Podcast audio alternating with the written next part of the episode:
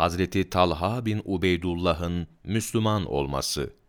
Rivayet olunduğuna göre Hazreti Talha radıyallahu anh, Müslümanlığın ortaya çıkmasından az önceki dönemde Şam'ın güneyinde bulunan Havran bölgesindeki Busra şehrinde ticaretle meşgul bulunuyordu.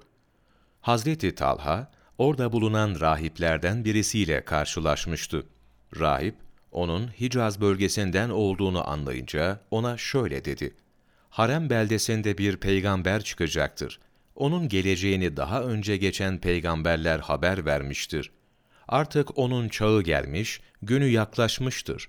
Rahip, Hazreti Talha'ya o peygamberi tasdik etmekte acele etmesi tavsiyesinde bulundu. Çünkü o hidayet ve rahmet peygamberiydi. Talha radıyallahu an bu haberle ilgilendi.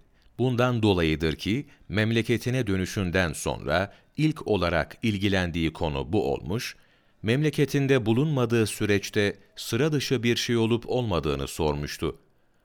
Kendisine, "Söyleniyor ki Muhammed el-Emin kendisine vahiy gelen bir peygamberdir" dediler.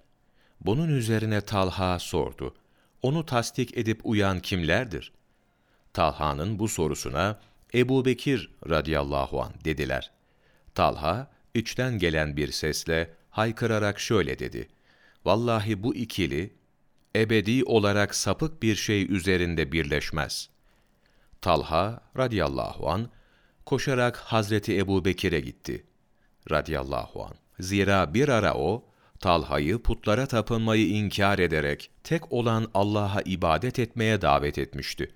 Bu şekilde bir araya gelen sebepler, Talha'yı Müslüman olduğunu ilan etmek için kendisini peygambere götürmek üzere Hazreti Ebû Bekir'e gitmeye sevk etti. Böylece Hazreti Talha ilk Müslüman olanlardan oldu.